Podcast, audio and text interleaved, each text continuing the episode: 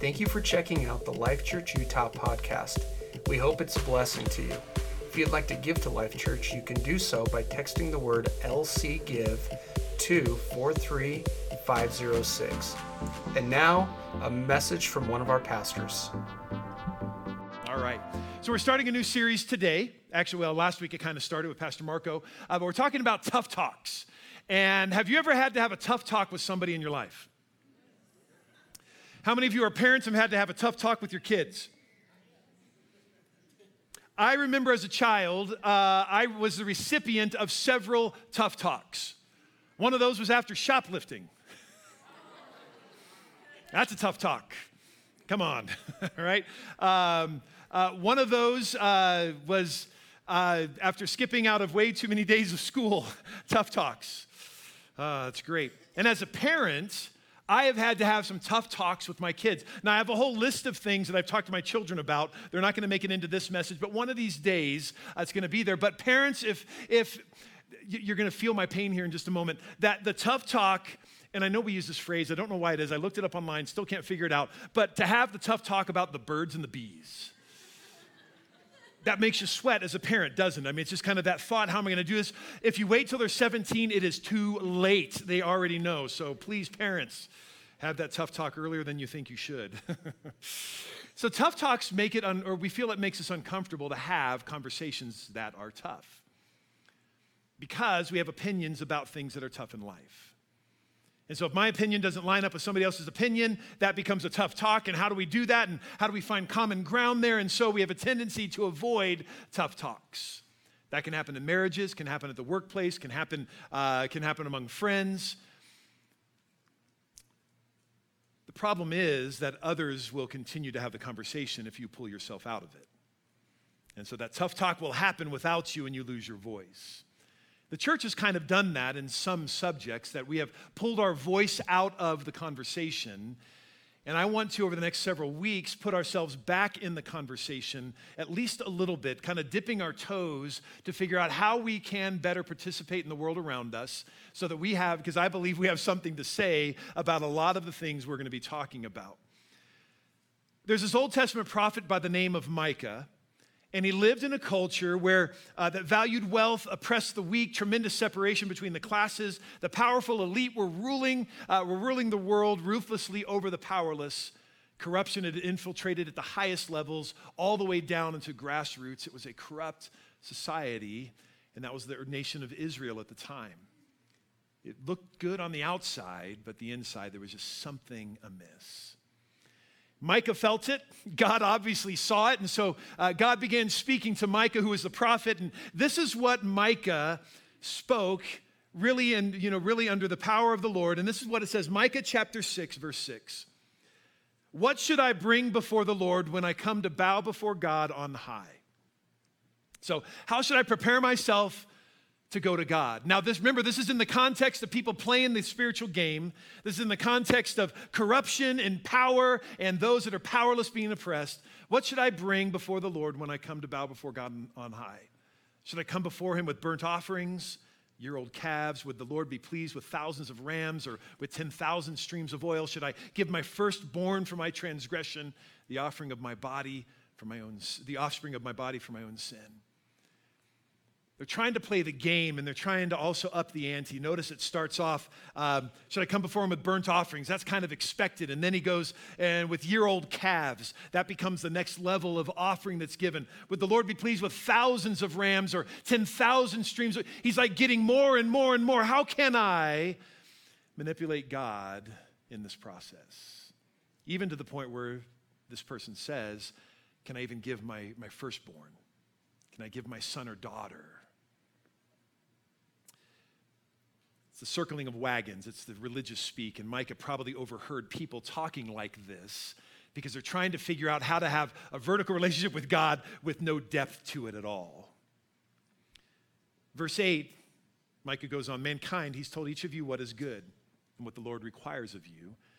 And he gives this seemingly simple three point message. This is what the Lord requires to act justly, to love faithfulness or to love mercy, and to walk humbly. This is what God requires. Is, is there anything more clear in the Bible? This is what God requires of you act justly, love mercy, walk humbly. Act justly, love mercy or love faithfulness or to love kindness, and then to walk humbly. These three things should mark our lives as believers. How many of you in here have a tendency to go towards uh, the justice side of things? Justice people. How many of you are justice people? Yes, black and white. We got that. How many of you are mercy people? All right, mercy, my hands raised there for the mercy people. Yes. How many of you have like figured it all out and you've got it all equally in your life? Anybody got that all figured out? All right, a couple of you have. That's great. Over the next couple of weeks, we're going to be talking about some tough, tough topics, and today we're going to be talking about human trafficking, in particular, the human sex slave trafficking. We're not going to solve this today, but by our conversation today, I believe two things can happen. Number one, we're going to be informed in a way that perhaps we haven't been. And then, secondly, we're going to find some practical ways that we can uh, uh, kind of engage in this process and help be part of the solution in helping folks that have been rescued out of the sex slave traffic. To help us out with that today, I'm going to invite our guest uh, this, uh, this morning, Tyler Schwab, who represents Operation Underground Railroad, is with us this morning, and we're going to have an interview with him. Would you please welcome Tyler Schwab to Life Church?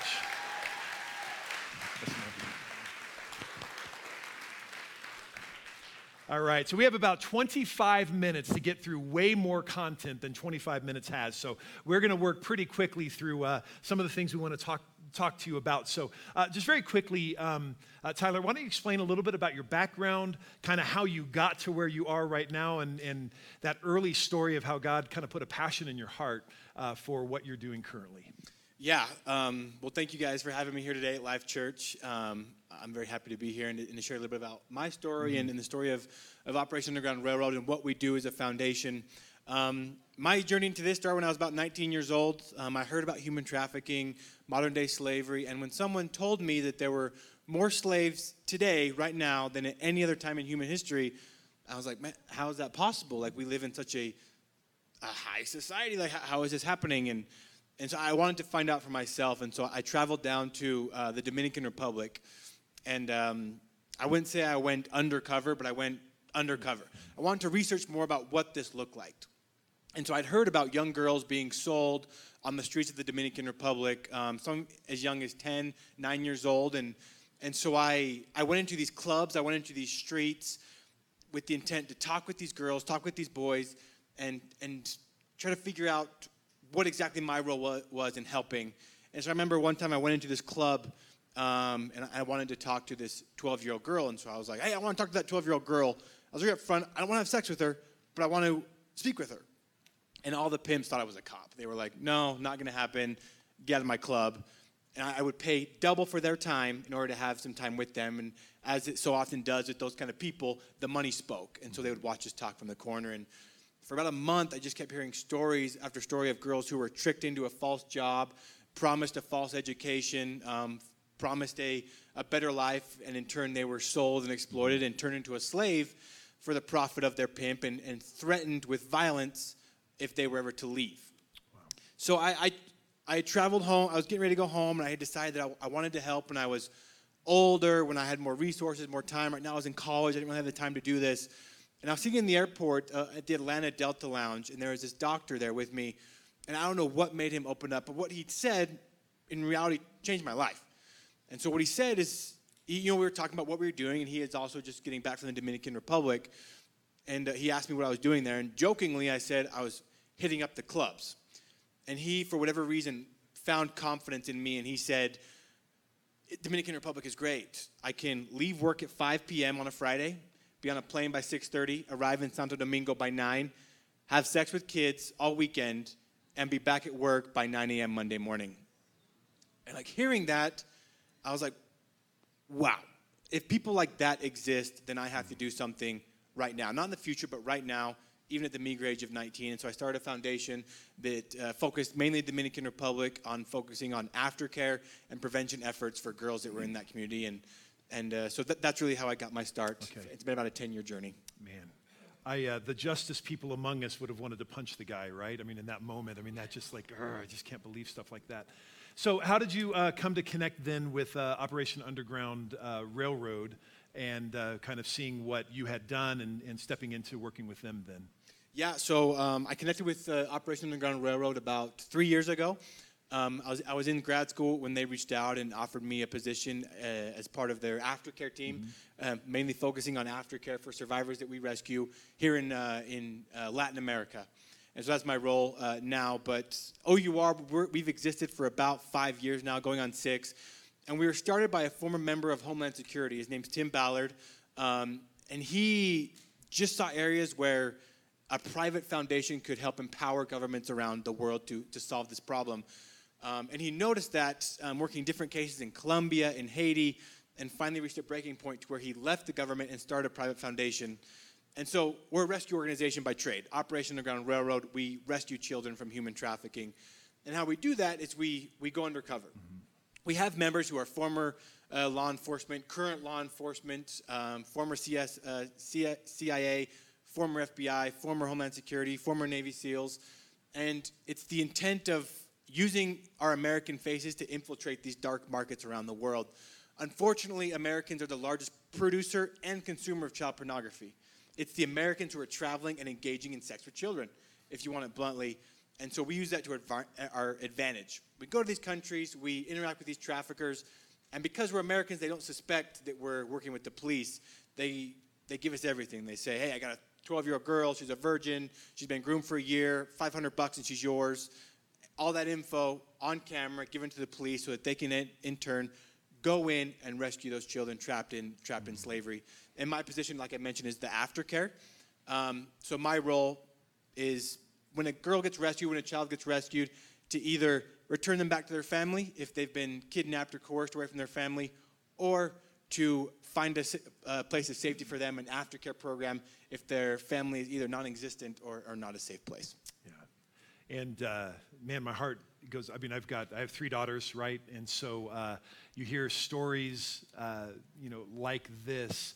And my, uh, my heart, I should have brought up some Kleenex. I know I'm going to need a little bit later on. So um, why don't you tell us a little bit about where you just came from and the circumstances of the, uh, of the two girls that uh, you were, you're currently with the aftercare program working with them. Tell us a little bit about that and what's, what kind of led those girls and how family played a role in that. Yeah, so I got back at midnight from a mission in the Dominican Republic. So I was glad that I made all my flights and was able to be with you guys today because I was really excited to speak at Life Church. Um, so these two little girls, uh, their story is about two years ago, um, we were doing a training with the Dominican government on how to do an online investigation, how to infiltrate the dark web, how to take out information from places like WhatsApp, Messenger, um, Backpage, all these different websites that sell children. And during this training, we we, we, we found a trafficker. The trafficker, uh, she is a 35 year old woman who was selling her two daughters uh, via webcam. Her two daughters were five and seven at the time.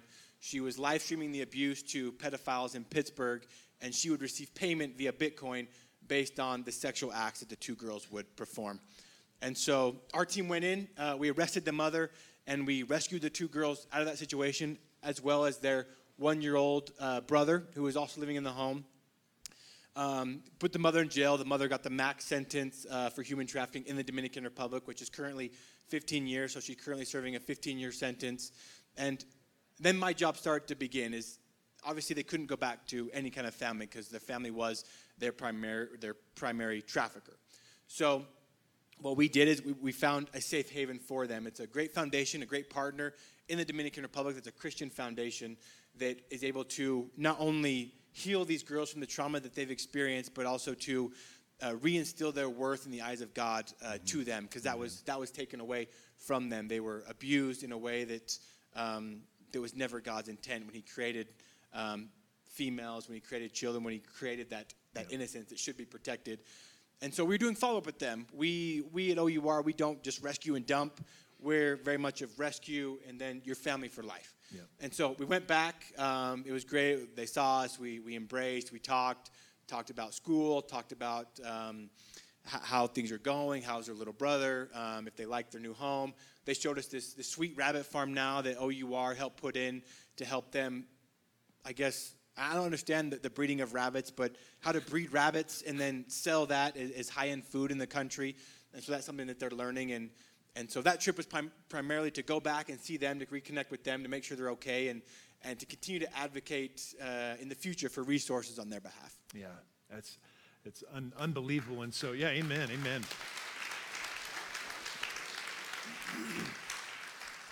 I think it's hard, right, as parents to to think you could ever get to that point um, of of doing that. Um, and that hits very, very close to home. But there are situations that are not home based like that, and unfortunately, corruption, uh, government officials, things like that, uh, sometimes the, uh, the sex slave can become institutionalized. You were telling the story back a little while ago to myself and Pastor Marco about some things that happened in Guatemala. Can you share a little bit about uh, what happened there a, a, number of years ago? Yeah. I'll talk about this girl, Emily is her name, Emily, the yep. fake name we used. Um, so Emily, she, she's one of my favorite little girls um, in the world. She's just got an amazing spirit. She recently became a Christian um, about six months ago, I think. Um, and her story is pretty incredible. She was um, she met a guy via the internet, and that guy ended up trafficking her on the streets of Guatemala. She was 11 at the time of her exploitation. She was rescued out, and she was placed into a government-funded shelter. And unfortunately, this shelter had become corrupt to where government officials were taking these these victims that were rescued and then re-trafficking them, um, trafficking them to high-end government officials, to tourists that would come in. Uh, they were tra- they were essentially placed from one situation of trafficking to another, and so the girls um, had had enough of this abuse, and so in protest they set their mattresses on fire. When that happened, the police, uh, the guards of the prison, locked them inside. So the fire started to grow, the smoke started to grow, and uh, at, at, the end of at the end of the day. Um, 41 of the 60 girls ended up passing away. Um, and this specific little girl, she's a survivor of that story. She, she's, she's amazing. She was an atheist at the time during the fire, and, and she really gets credit to what happened after that as far as her becoming a Christian. She, she collapsed on the floor trying to keep her head beneath the smoke line. Um, the government officials did end up unlocking the door at one point when the flames became too hot for them to handle on the other side, and they ran away. So the girl, she, she fell beneath the smoke line, and she, in her words, she said she saw an angel, mm-hmm. An angel that was leading her through the smoke to the open door.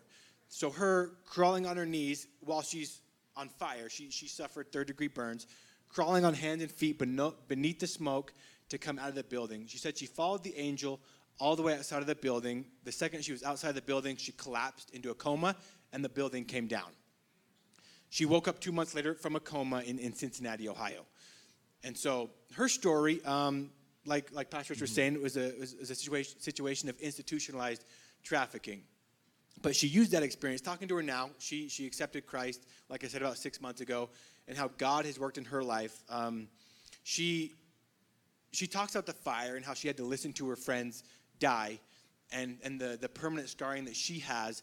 But she talks about how she'd be able to use the, use the experience to transform her country for mm-hmm. good so she, she went to the United States. She, she um, got surgery there. She came back to her country. She advocated for new laws, for more accountability on uh, the people that were responsible for this. She's testifying in court here in a few months on the people responsible for locking the door. She's been able to speak before the UN. She's been able to speak before uh, the, in, in the Vatican on, on her experience surviving the fire and how God's worked in her life. And and she's a great example to me on, on not losing the faith despite all the darkness that she's been through. She's still got quite a, a bit of an uphill battle. She, she's still going through quite a bit.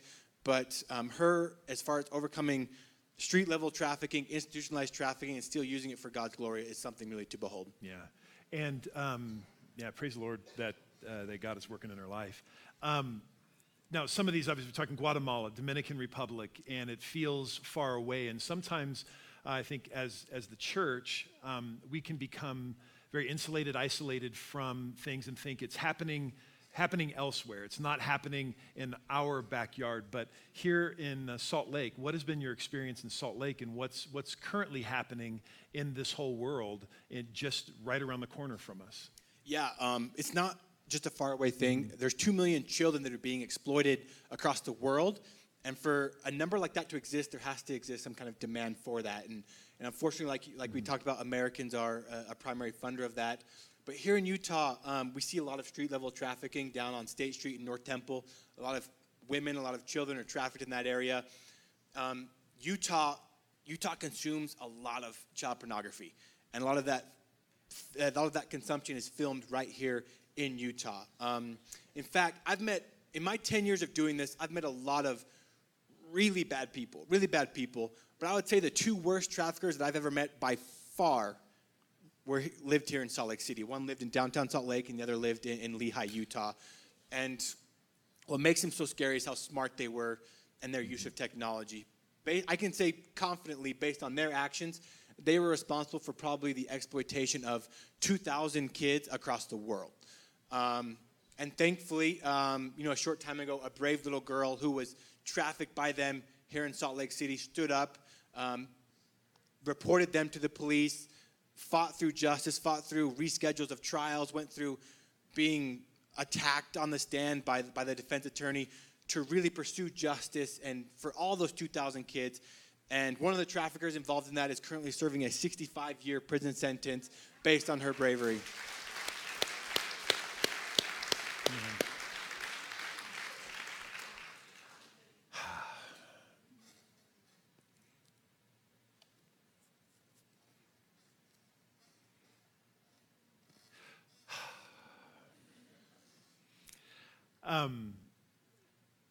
For parents that are here among us, and you mentioned earlier, uh, you said uh, Instagram, Messenger, things like that. What, what are some of the things that we as parents, as grandparents, um, and obviously concerned loved ones should be aware of in our culture around us and the, you know, uh, how do we, what are the warning signs? What are some things we should be looking for uh, for our own kids, and if not our own kids, but other kids around us, even as we're at Walmart or at Smith's or wherever we are? What are some things we should be looking for? Yeah, if you have kids, I would just encourage you to monitor their online activity. Uh, that's where a lot of the trafficking is going in the United States. Um, it, there's an estimated number, it's floated around by a couple different groups. It's about 65% of youth that has social media has been at point contacted by someone who wants to exploit them. So that, that's a big number. And so watching the, the WhatsApp, the Kiks, the Snapchat, the Instagram, the all those different applications. How many of those, by the way, that's the first time you're hearing some of those names of, uh, of social media things. Uh, it's always changing, folks, the, the landscape of what's available social media wise. So stay on top of it, know what's happening. Yeah, know who you're communicating with. Um, for just in the street, if you, if you notice a girl that has an obscene amount of cash, people just don't use cash that much anymore.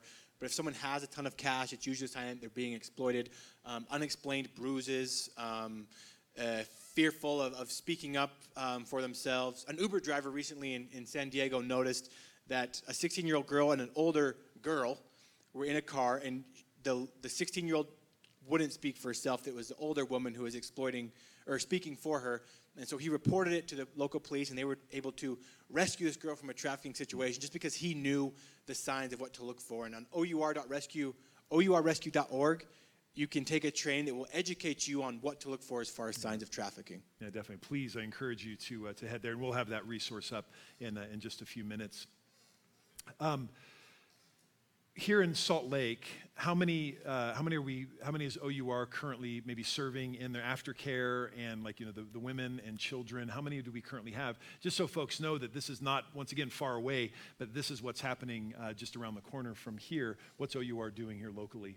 Yeah, so um, OUR, we probably care for about 100 minors here in Salt Lake and probably 300 women who have been exploited here okay. in the Salt Lake, Utah Valley areas um, in a form of trafficking and exploitation. Wow.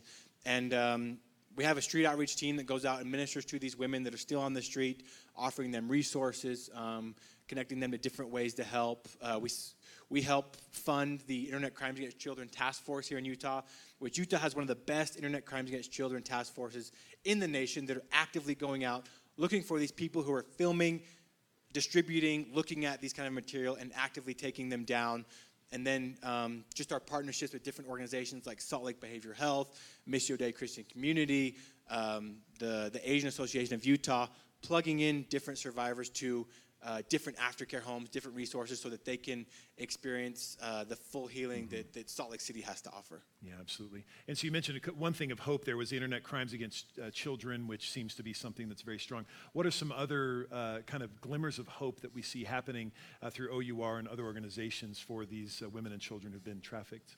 Yeah, um, you know, it's a tough topic. It's like, thank you guys for being here. Just, you know, when you mentioned the topic, it takes a lot to hear something like this. Like, it's so dark, and you have to give up some of your innocence to kind of be exposed to this. But, but I think it's important. And, and I wouldn't be doing this if I didn't think there was some kind of Yeah. hope involved. Um, OUR to count, we, we've currently rescued about 2,700 victims of modern day slavery. We've helped arrest about 1,500 traffickers across the world. Thank you. Our aftercare program, I would say we, we actively care for about 10,000 more victims of modern day slavery that even we didn't rescue. Because, like I said, our mantra is when you come into contact with us, whether we rescued you or not, you're still family for life. And, and so, if I wasn't actively seeing women, children, men, boys being healed from this kind of trauma, I wouldn't be in it. And so, there definitely is, is hope. Absolutely. And uh, you've mentioned it a couple of times, porno- pornography and just the, the, how the trafficking and pornography certainly go hand in hand. And I don't know if there's any stats out there, but um, I, oftentimes pornography is seen as something you do privately, on your own, no harm to anybody. But guaranteed, guaranteed somehow, some way, there's trafficking involved against that the men and women involved in that against their wills. And uh, folks, when, when you partake of that, uh, you, are, you are supporting this kind of trafficking. And so it's not innocent. Pornography is not innocent. And uh, so, uh, parents, teenagers, men, women, it's out there. You know it is. It's available more than ever. And uh, this all goes hand in hand. It's not like you separate part of it and are able to. So, I just got to encourage you stay, stay, stay, stay away uh, from pornography in any way, shape, or form. Um, let's see, here's what I want to do then uh, as we uh, kind of wrap up here in the next few minutes. How can people get involved with OUR and uh, really helping, uh, helping these, these women, and in particular these children, uh, find, find hope and strength? What are some of the things, the resources available? I think we've got a slide. Uh, can we throw that up there really quickly? Um, of uh, ways to get involved, and maybe can you walk through those uh, those ways real quick? Yeah, if you go to our website, you can get all that info on how to donate, how to get trained, how to volunteer. I, I want to give a shout out to our prayer team too. We have about 9,000 people that are on our prayer list, and we'd love for you guys to join that as well. Like it makes a huge difference. I'll share a quick story. Yeah, please. There, um, there's this girl in Guatemala, another another story of Guatemala. She's a beautiful soul. Her mother threw her into a fire when she was about four years old, and so she has some pretty intense scarring on her face. Um, her mother then trafficked her, and so she's just been through a lot in her life. And and um, she she was taken by MS-13 on the streets, and, and we knew that she was there. And we looked we looked for her on the streets before. We got threatened once. We got we we couldn't find her once. It's literally the largest, the world's smallest needle in the world's largest haystack, essentially. And so uh, we sent a note out to our, our marketing team. We were like, hey, can you send a, a, a prayer to these people that are on our prayer list because we need some extra prayer support. And they did. I even got the text. My mom got the text. She forwarded it to me. She's like, hey, just prayed. Um, we, we just got this prayer request. You guys are looking for this girl in Guatemala City that's with MS-13. We're like, great. Thanks. Um, appreciate it. And we went on our way. Not two minutes, I kid you not, not two minutes after that was, that was sent, we were walking past the library, and the Holy Spirit was like, look to your left. Look to my left. There's this girl on the street. She, she's, she's shivering. She has a hoodie on. And I told my partner, Jessica, I was like, that's her. I know that's her. I, I recognize that hoodie. And so we run over there. We, we tap her on the shoulder. She looks up, bursts into tears, hugs us both. And I just remember her words saying, I don't belong here. Get me out. Wow. And so we took her out. We, we got her into a safe place, got her into an aftercare program, and, and away from the people that were trying to exploit her. And it would not have happened if we had not put in that prayer request for our followers to support and, and have that heavenly help in helping us find that girl. So if you do nothing else today, please join our prayer team because it makes a huge difference. Oh, that's awesome. That's awesome. We just, yeah.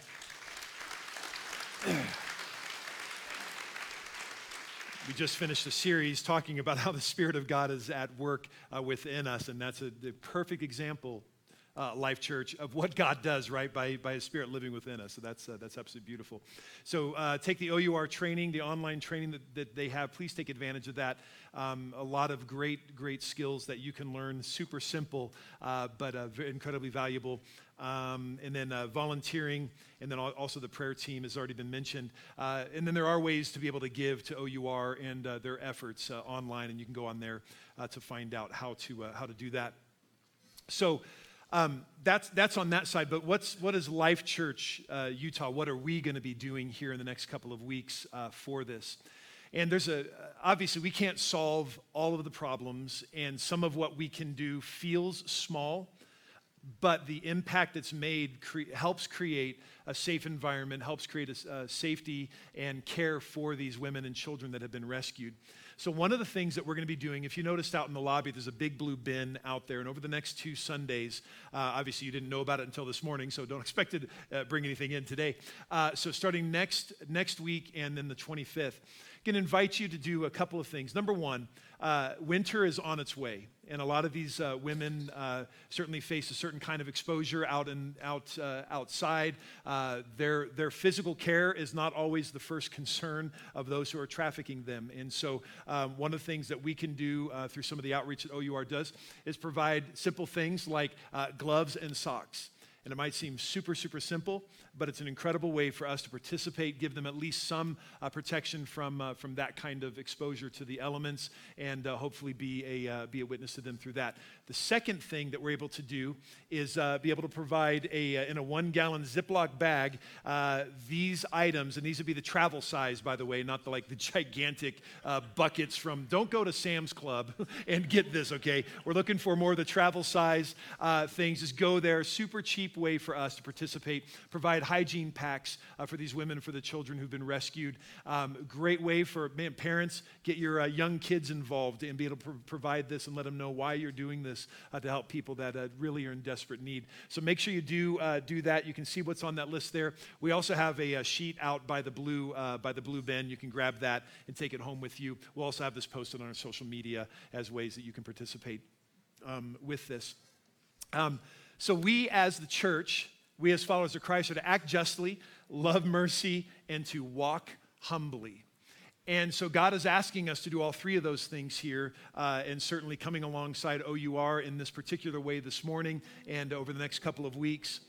Um, I, I, love what you said about prayer because prayer absolutely does change things. And I'm going to invite you to stand to your feet here as we close out. Um, we're going to pray uh, for a couple of needs. Uh, before we do that, can we just say thanks to, uh, to Tyler uh, for being here this morning with us? Really appreciate you.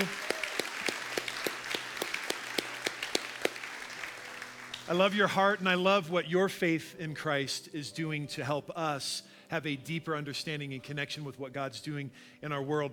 But here's some five specific things we can pray for. And what I'm going to ask you to do as I read through these five, if one of them kind of jumps out and kind of put on your heart, when we pray together as, uh, as a church here in just a moment, just lift those up in, in particular, okay? The first one is uh, praying for uh, the country of Jordan. The government has really institutionalized and government funded slavery and uh, we're praying uh, through OU, we're praying that God will uh, break the back of that uh, government funded slavery there in the country of Jordan. Secondly, as a young girl, now none of these names are names that are, uh, that are their real names, obviously, just protecting them. Uh, one young girl's name is Becky, who's been missing and likely is this hands of MS 13. She's 15 years of age. Need to pray for Becky. Emily,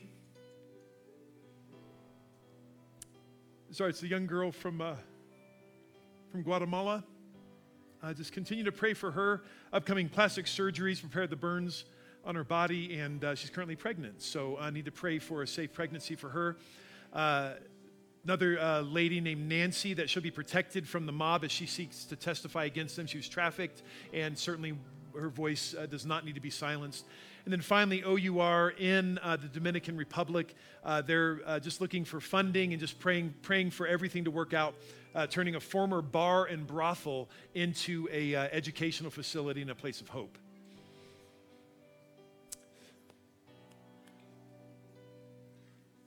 Folks, there's ways that we can bring hope to the world around us. And we, as followers of Christ, we've got to do this. We've got to do this. And so let's, uh, let's pray for those five things Jordan, Becky, Emily, Nancy, and then this project in uh, Dominican Republic. Let's lift these up as only followers of Christ can because we have a God who hears us, a God whose heart is turned toward the brokenhearted, a God who is uh, a father to the fatherless, and all of these that are, that are in desperate need. We know that God hears their hearts cry. So let's lift up the name of the Lord and let's pray together. Jesus, thank We you. pray that today's message is a blessing to you. For more information about Life Church, check us out at lifechurchutah.com.